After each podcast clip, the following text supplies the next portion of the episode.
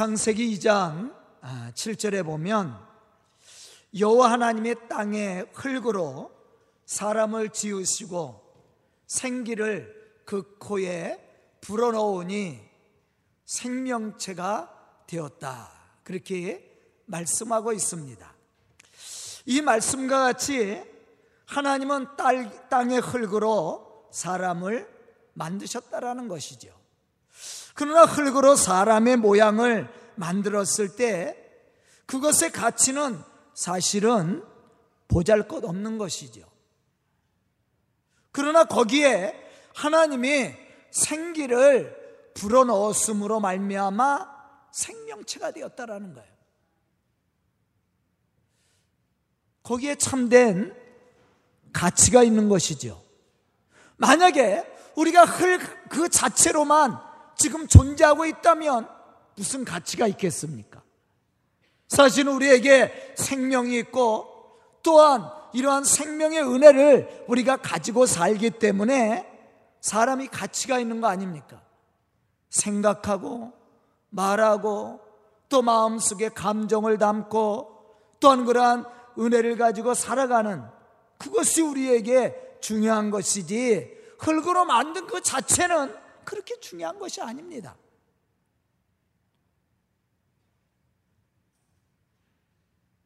로마서 3장 23절에 보면 모든 사람이 죄를 범함에 하나님의 영광에 이르지 못하였다고 말씀합니다. 또 예배소서 2장 3절에 보면 이러한 사람은 본질상 진노의 자녀였다라고 말씀하기도 합니다. 이와 같이 죄로 말미암아 하나님의 영광에 이르지 못하고 영원한 진노와 형벌을 받아야만 했던 우리가 예수 그리스도를 믿고 영접함으로 말미암아 제사함과 함께 구원의 축복을 얻게 되었습니다. 사실 우리가 예수를 알기 전에는 본질상 진노의 자녀였다라는 거예요. 그러나 우리가 예수를 영접함으로 말미암아 하나님의 자녀가 되는 권세를 얻게 되었다고 성경은 우리에게 말씀해 주고 있습니다. 뿐만 아니라 예수를 마음과 삶의 현장에 모시고 사는 사람은 쉽게 넘어지거나 좌절하지 않습니다. 왜냐하면 그 속에 무엇이 있기 때문에 예수의 생명이 있기 때문에 본문 7절에 보면 바울은 우리를 무엇으로 표현하고 있냐면 질그릇으로 표현합니다. 사실 질그릇은 깨어질 가능성이 많은 그릇입니다.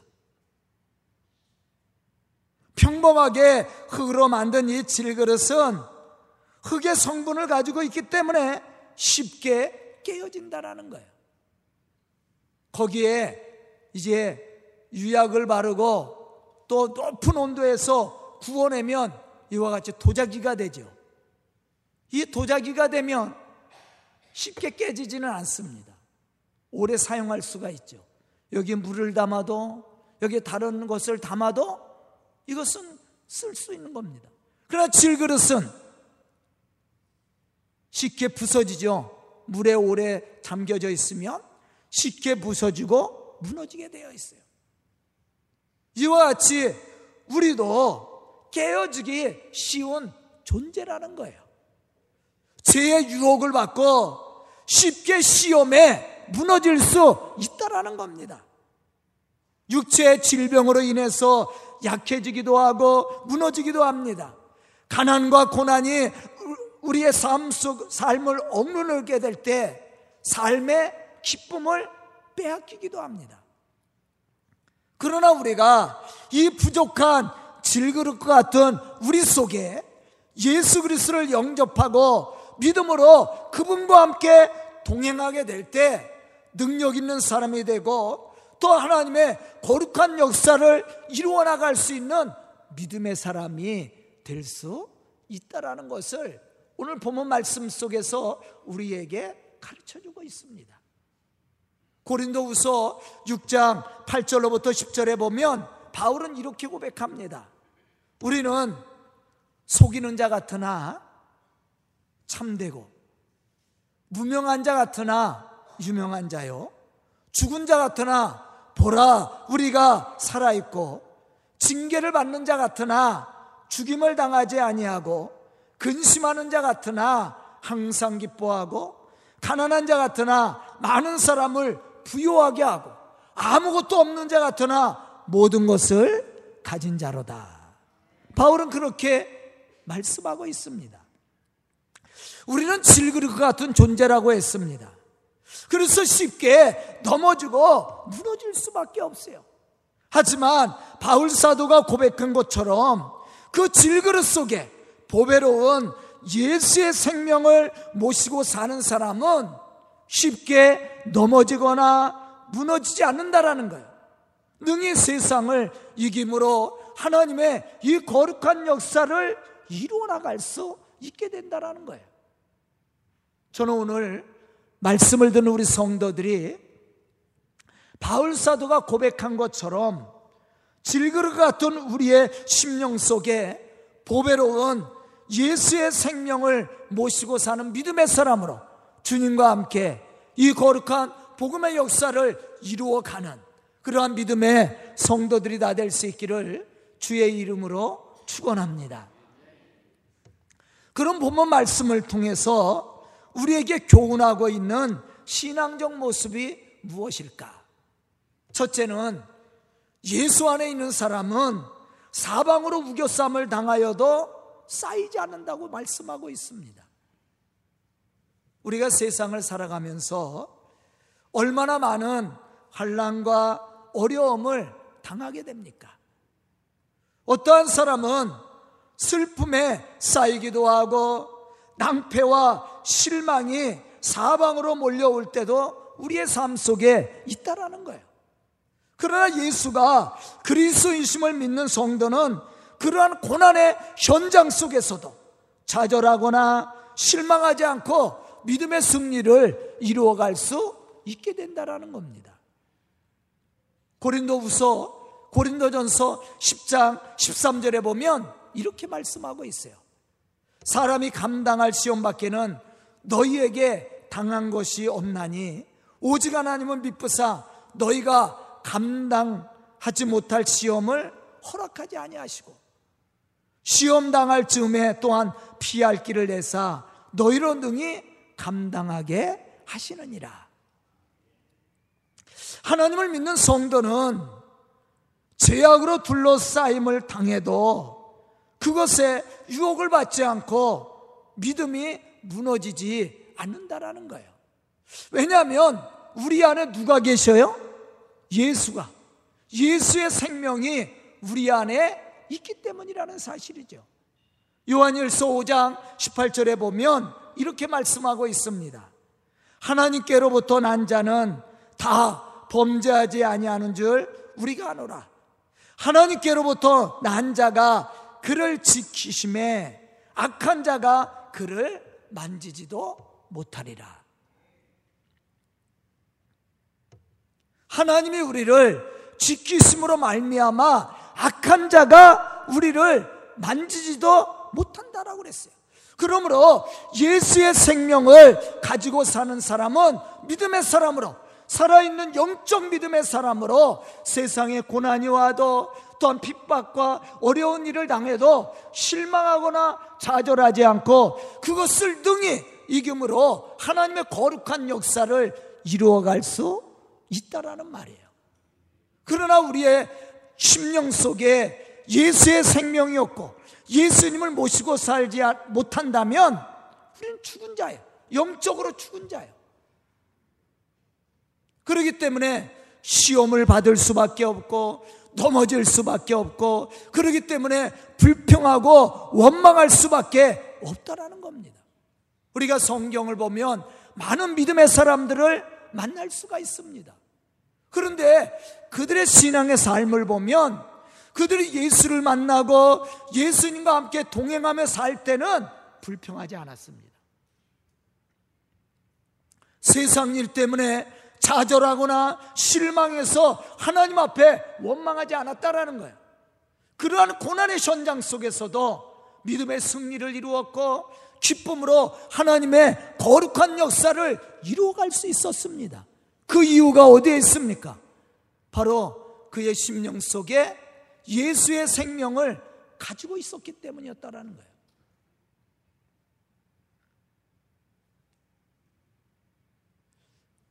오리가 물에서 수영을 하죠. 물 속에서 먹이를 찾기 위해서 물 속으로 잠수도 합니다. 그런데 오리가 살아서 움직일 때는 물이 몸속으로 스며들지 않습니다. 왜냐하면 스스로 깃털에 기름을 바르기 때문에 이 물이 스며들질 않아요. 여러분, 바다 물고기가 살아서 바다에서 움직일 때 소금이 몸속으로 스며들어요? 안 그렇습니다.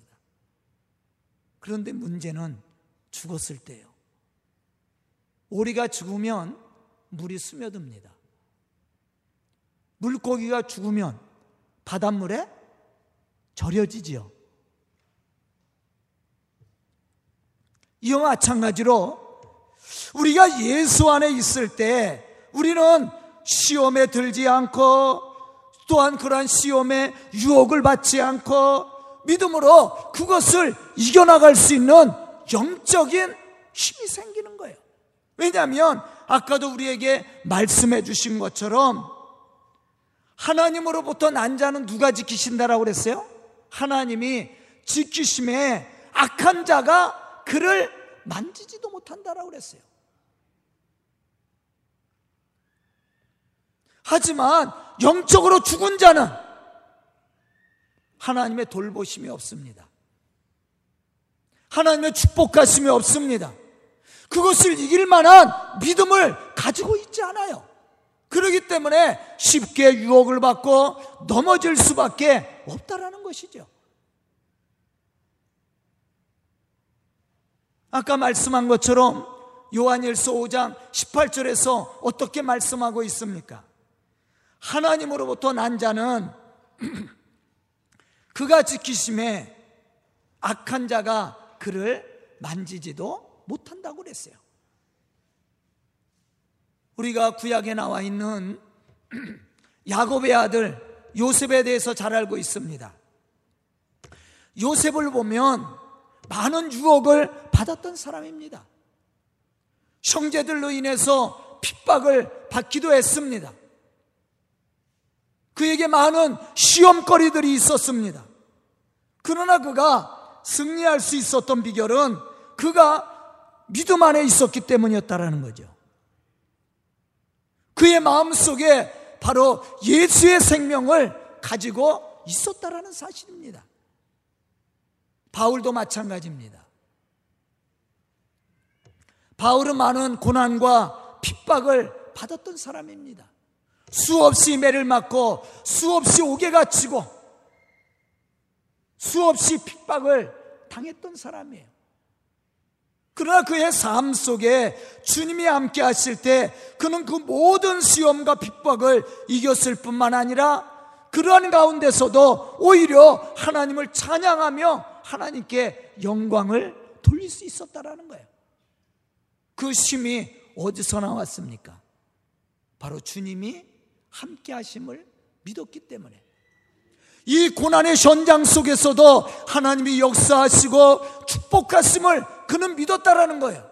그러기 때문에 그러한 고난의 현장 속에서도 하나님을 기뻐하며 찬양하며 하나님의 거룩한 역사를 이룰 수 있었다라는 겁니다. 로마서 8장 35절과 37절에 보면 바울은 이렇게 고백하고 있습니다. 누가 우리를 그리스도의 사랑에서 끊으리요?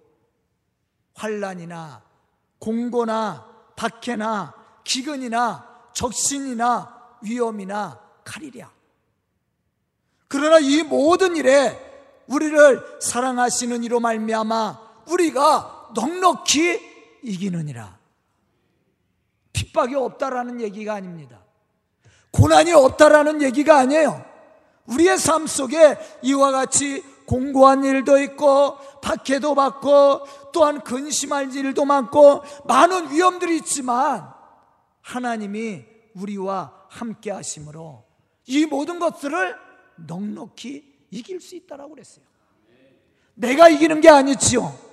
주님이 나와 함께 하심으로 그것을 이길 수 있는 힘을 주시고 지혜를 주시고 믿음을 우리에게 허락해 주었다라는 거예요. 저는 오늘 말씀을 듣는 우리 성도들이 이러한 믿음의 사람들이 되어서 세상을 등이 이길 뿐만 아니라 하나님의 이 거룩한 역사를 이루어가는 그러한 믿음의 성도들이 다 될 수 있기를 주의 이름으로 축원합니다. 두 번째는 답답한 일을 당하여도 낙심하지 않는다라고 그랬어요. 우리가 살아가는 이 세상은 순풍에 돛단 배처럼 평탄하지 않습니다. 늘 평탄하면 얼마나 좋겠어요. 삶의 문제도 없고, 건강의 문제도 없고, 물질의 문제도 없고, 자녀들에게도 문제가 없고, 여러분들 직장 생활하는데도 문제가 없다면 얼마나 좋겠어요. 그런데 우리가 사랑하는 이 삶은 그렇지가 않습니다. 늘 문제가 있어요.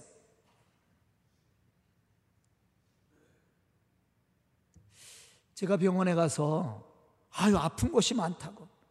허리도 아프고요. 어깨도 아프고. 요새는 다리도 아파. 무릎도. 그래서 의사한테 아픈 데가 많다고 그랬더니 의사가 뭐라는 줄 알아요?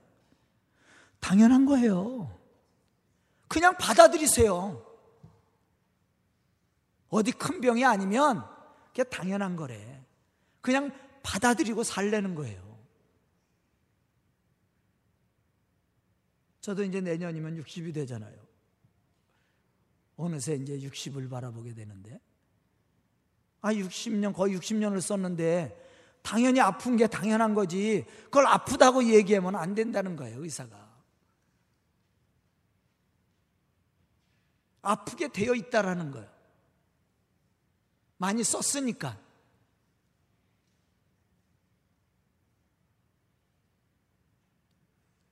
늘 젊음이 있을 것 같았는데 이제 세월이 흐르니까 그렇지 않지요. 저만 그런가요? 아니, 다 그러실 겁니다. 근데 60만 그런 것이 아니에요. 삶에는 많은 문제들이 있다라는 거예요. 평탄하지 않습니다. 때로는 어려움이 찾아오고 절망적일 때도 있습니다. 앞길이 보이지 않을 때도 있습니다. 모든 것을 포기하고 싶을 때도 있어요. 그러나 우리는 절망하지 않고 기뻐할 수 있다라는 겁니다. 누구 안에 있을 때? 예수 안에 있을 때. 그분이 우리에게 희망이에요. 잠언서 4장 23절에 보면 이렇게 말씀합니다. 모든 지킬 지킬 만한 것 중에 더욱 내 마음을 지키라. 생명의 근원이 이에서 남이니라. 마음을 지키라 그랬어요. 다시 말하면 우리 속에 역사하시는 주님의 은혜를 우리가 갈망하며 믿음을 지키라는 거예요.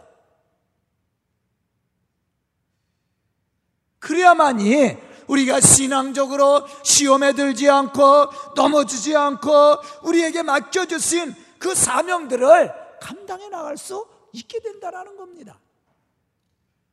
이스라엘 백성들이 출애굽을 했습니다.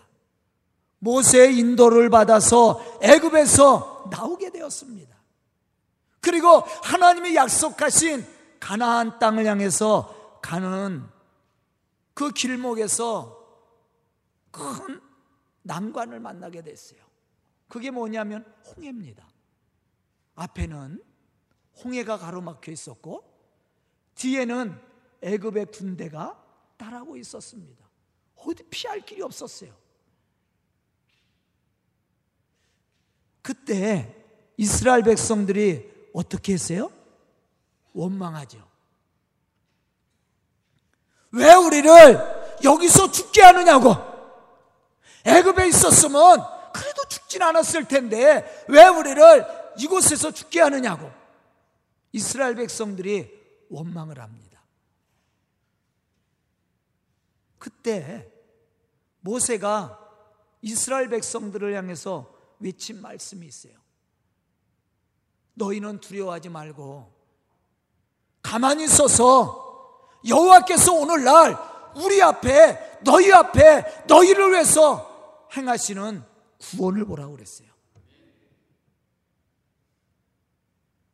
하나님을 바라볼 수 없는 사람, 예수의 생명이 없는 사람은 실망하고 좌절할 수밖에 없는 거예요. 넘어질 수밖에 없는 겁니다. 불평할 수밖에 없는 거예요. 그러나 예수의 생명을 지닌 사람은 그러한 고난의 현장 속에서도 원망하지 않습니다. 좌절하지 않습니다. 오히려 그것을 통해서 역사하실 하나님의 축복에 대한 기대를 가지고 있는 거예요. 그렇기 때문에 하나님의 살아계심을 선포할 수 있다라는 겁니다. 바울이 빌립보 감옥에 갇혀 있었을 때 그냥 갇혔어요? 성경에 보니까 매를 맞고 착고에 묶여서 옥에 갇혔다라고 얘기했어요. 근데 바울과 신라가 어떻게 했습니까? 오히려 기도하고 하나님을 찬양하죠.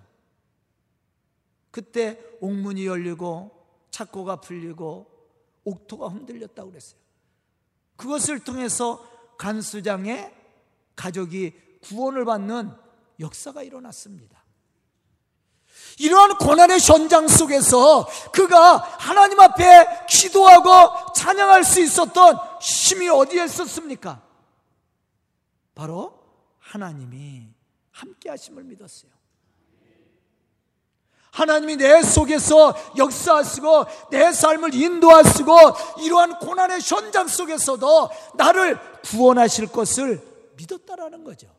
그러기 때문에 좌절한 것이 아니라 기쁨으로 하나님을 찬양하며 영광을 돌릴 수 있었다라는 거예요. 모세의 고백도 마찬가지입니다. 모세가 믿음이 없는 사람이었다면 그도 역시 하나님 앞에 불평을 했을 거예요. 그러나 그가 외친 것은 불평이 아니라 우리 앞에 행하시는 하나님을 보라고 그랬어요. 그분이 우리를 구원하시고 축복하실 거라고 말씀을 했습니다. 깨어지기 쉬운 질그릇과 같은 존재입니다, 우리는. 하지만 우리 속에 생명 되시는 예수님을 모시고 살 때 우리는 그분이 주시는 은혜와 능력을 가지고 능히 세상을 이길 수 있다라는 거예요. 저는 오늘 말씀을 듣는 우리 성도들이 바로 예수의 생명을 가진 자로 능히 세상을 이기고 어떠한 시험과 고난 속에서도 믿음의 승리를 이루므로 하나님의 거룩한 이 역사를 이루어갈 수 있기를 주의 이름으로 축원합니다. 마지막 세 번째는 핍박을 받아도 버림받지 않는다. 그리고 오늘 본문 말씀에 있는 내용이에요. 마태복음 5장 10절에 보면 이렇게 말씀을 합니다. 의를 위해서 박해를 받는 자는 복이 있나니 천국이 그들의 것이며 나로 말미암아 너희를 욕하고 박해하고 거짓으로 너희를 거스려 모든 악한 말을 할 때에는 너희에게 복이 있나니 기뻐하고 즐거워라.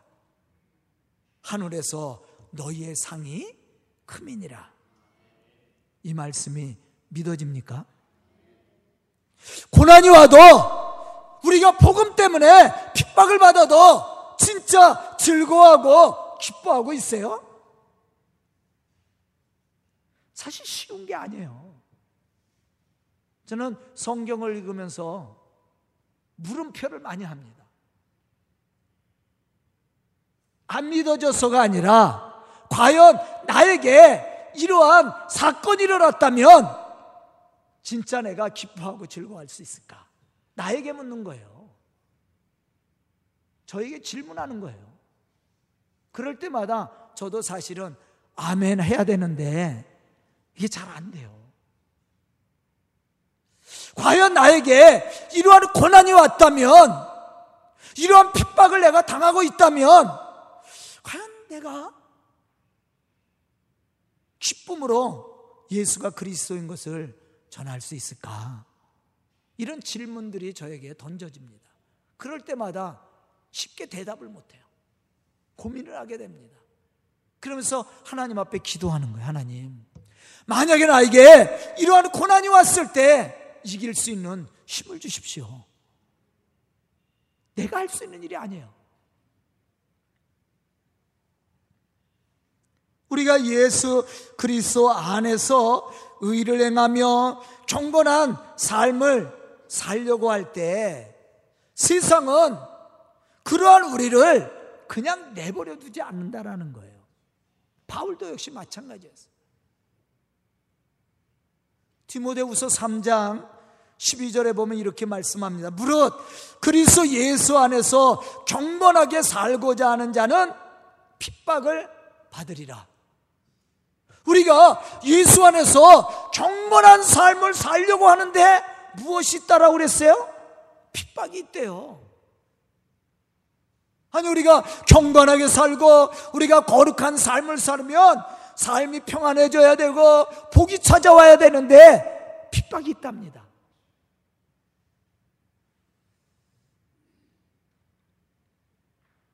이게 쉽게 받아들여지, 받아들여지냐는 거예요. 우리는 예수를 믿기 때문에 때때로 핍박을 받을 수 있다라는 말이에요. 그것이 부모나 친척이 될 수도 있고 형제가 될 수도 있고 이웃이 될 수도 있는 거예요. 세상적인 권력이 될 수도 있고 물질이 될 수도 있고 여러 가지 요소를 통해서 우리에게 이러한 고난이 시험이 유혹이 찾아올 수 있다라는 거예요. 그러나 분명한 사실은 하나님과 함께하는 믿음의 사람, 예수의 생명을 지니고 사는 사람은 이러한 시험이 오고 이러한 고난이 와도 이러한 핍박이 와도 흔들리지 않는다라는 얘기입니다. 왜 우리의 신앙이 흔들려요? 우리가 예수 안에 있지 않기 때문에 그래요. 다시 말하면 믿음이 없기 때문에 그렇습니다. 믿음이 있는 사람은 쉽게 이러한 것에 유혹을 받지 않고 넘어지지 않는다라는 얘기예요. 성경에 있는 모든 사람들이 그렇습니다. 오늘 본문 말씀을 기록한 바울 역시도 마찬가지였어요. 바울의 삶 속에 답답한 일이 얼마나 많이 있었습니까? 우겨쌈을 당할 때가 얼마나 많이 있었어요. 핍박을 받을 때가 얼마나 많이 있었습니까? 그러나 바울은 그러한 현장에 있을 때도 기쁨으로 하나님을 찬양하며 자신에게 맡겨진 사명을 감당할 수 있었습니다. 그 이유가 어디에 있었습니까? 바로 나를 이끄시는 하나님, 내게 능력 주시는 예수님이 나와 함께 하심을 믿었기 때문이었다라는 사실입니다. 빌보서 4장 13절에 보면 바울이 고백하죠. 내게 능력 주시는 자 안에서 내가 모든 것을 할 수 있느니라. 내가 하는 것이 아니에요. 내 삶 속에 역사 쓰고 나를 지키시고 나를 만져주시고 나를 축복하시는 주님이 함께 하실 때 능히 우리는 세상을 이기고 유혹을 이기고 핍박을 이기고 주의 거룩한 역사를 이루어갈 수 있다라는 말입니다. 오늘 본문 9절에 말씀하고 있는 것과 같이 우리가 거꾸로 뛰임을 당하여도 망하지 않는다고 말씀을 합니다. 이것은 누가 우리와 함께 하기 때문에 하나님이. 그게 믿음이에요. 소망입니다. 기대입니다. 주님과 함께하는 사람, 예수의 생명을 가지고 사는 사람은 고난의 현장 그것만 보는 것이 아니라 그곳에서 역사하시는 하나님을 바라보기 때문에 망하지 않는다라는 거예요. 넘어지지 않는다라는 겁니다. 바울도 마찬가지였습니다. 만약에 바울에게 이러한 신앙이 없었다면 바울은 넘어져도 수십 번 넘어졌을 거예요. 그러나 그가 예수를 만나고 나서 많은 핍박과 고난을 받았음에도 불구하고 그 모든 고난을 이기고 하나님의 거룩한 역사를 이루어갈 수 있었던 가장 중요한 이유 하나 그것은 예수의 생명을 가지고 있었다라는 겁니다. 저는 오늘 말씀을 듣는 우리 성도들이 예수의 생명을 가진 믿음의 사람들을 세상을 능히 이길 뿐만 아니라 하나님의 이 거룩한 역사를 이루어가는 그런 믿음의 성도들이 다 될 수 있기를 주의 이름으로 축복합니다. 기도드리겠습니다. 은혜로우신 아버지 하나님, 오늘도 말씀 듣고 주의 거룩한 역사를 이루어 나갈 우리 성도들을 축복하여 주시옵소서. 우리가 이 땅에 살면서 육신을 가지고 살 때 많은 시험과 고난이 우리에게 찾아온다 할지라도 하나님, 우리가 예수의 생명을 가진 자로 믿음의 승리를 이루어 나갈 수 있도록 축복하여 주시고 우리에게 맡겨주신 그 복음의 역사를 이루어 나갈 수 있는 믿음의 지혜와 능력을 주시옵소서. 그래 우리 성도들을 통해 이 교회가 분케해 주시고 주의 놀라운 역사를 이루어 나갈 수 있는 믿음의 지혜와 능력을 주시옵소서. 예수님의 이름 받들어 축복하며 기도드리옵나이다. 아멘.